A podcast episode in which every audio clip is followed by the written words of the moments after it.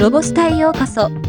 この番組は、ロボットスタートによる、ロボット、AI、音声業界のニュースをお届けする番組です。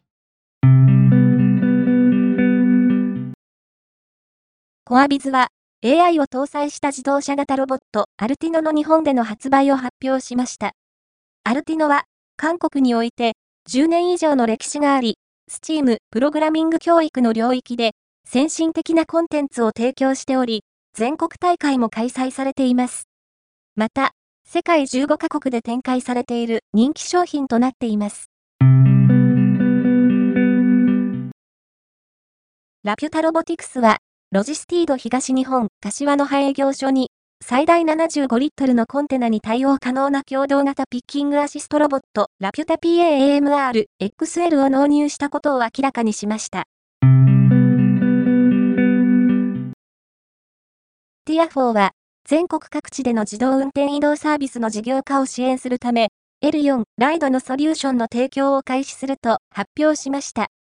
運転手不足や地域振興などの課題に対応するため、自動運転移動サービスを導入したい地方自治体や公共交通事業者に対して、初期の導入から継続的なサービス運用まで、自動運転に必要なハードウェア、ソフトウェア、規制対応を一気通貫で支援するとしています。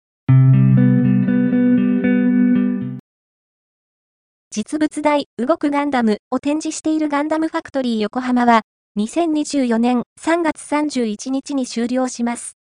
2020年12月のオープン以来、2024年2月現在150万人以上が来場しているガンダムファクトリー横浜終了にあたり、感謝の意を込めて、様々な取り組みを行っていくことをガンダムファクトリー横浜が明らかにしました。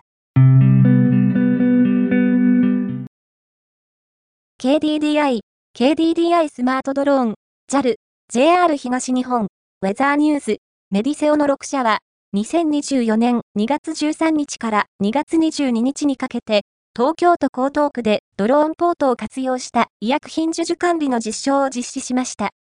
今回実施した実証は、東京都のドローン物流サービスの社会実装促進にかかる実証プロジェクトに基づき、都内におけるドローン物流サービスの早期の社会実装を目指すもので、2023年度は、2023年12月に実施した日本初となるレベル4飛行での医薬品配送に続き、本実証では、ドローンポートを用いて、輸送された医薬品の安全な授受と、授受管理の精進化に向け、検証を行いました。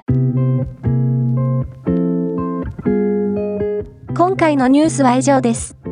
もっと詳しい情報を知りたい場合、ロボスタで検索してみてください。ではまたお会いしましょう。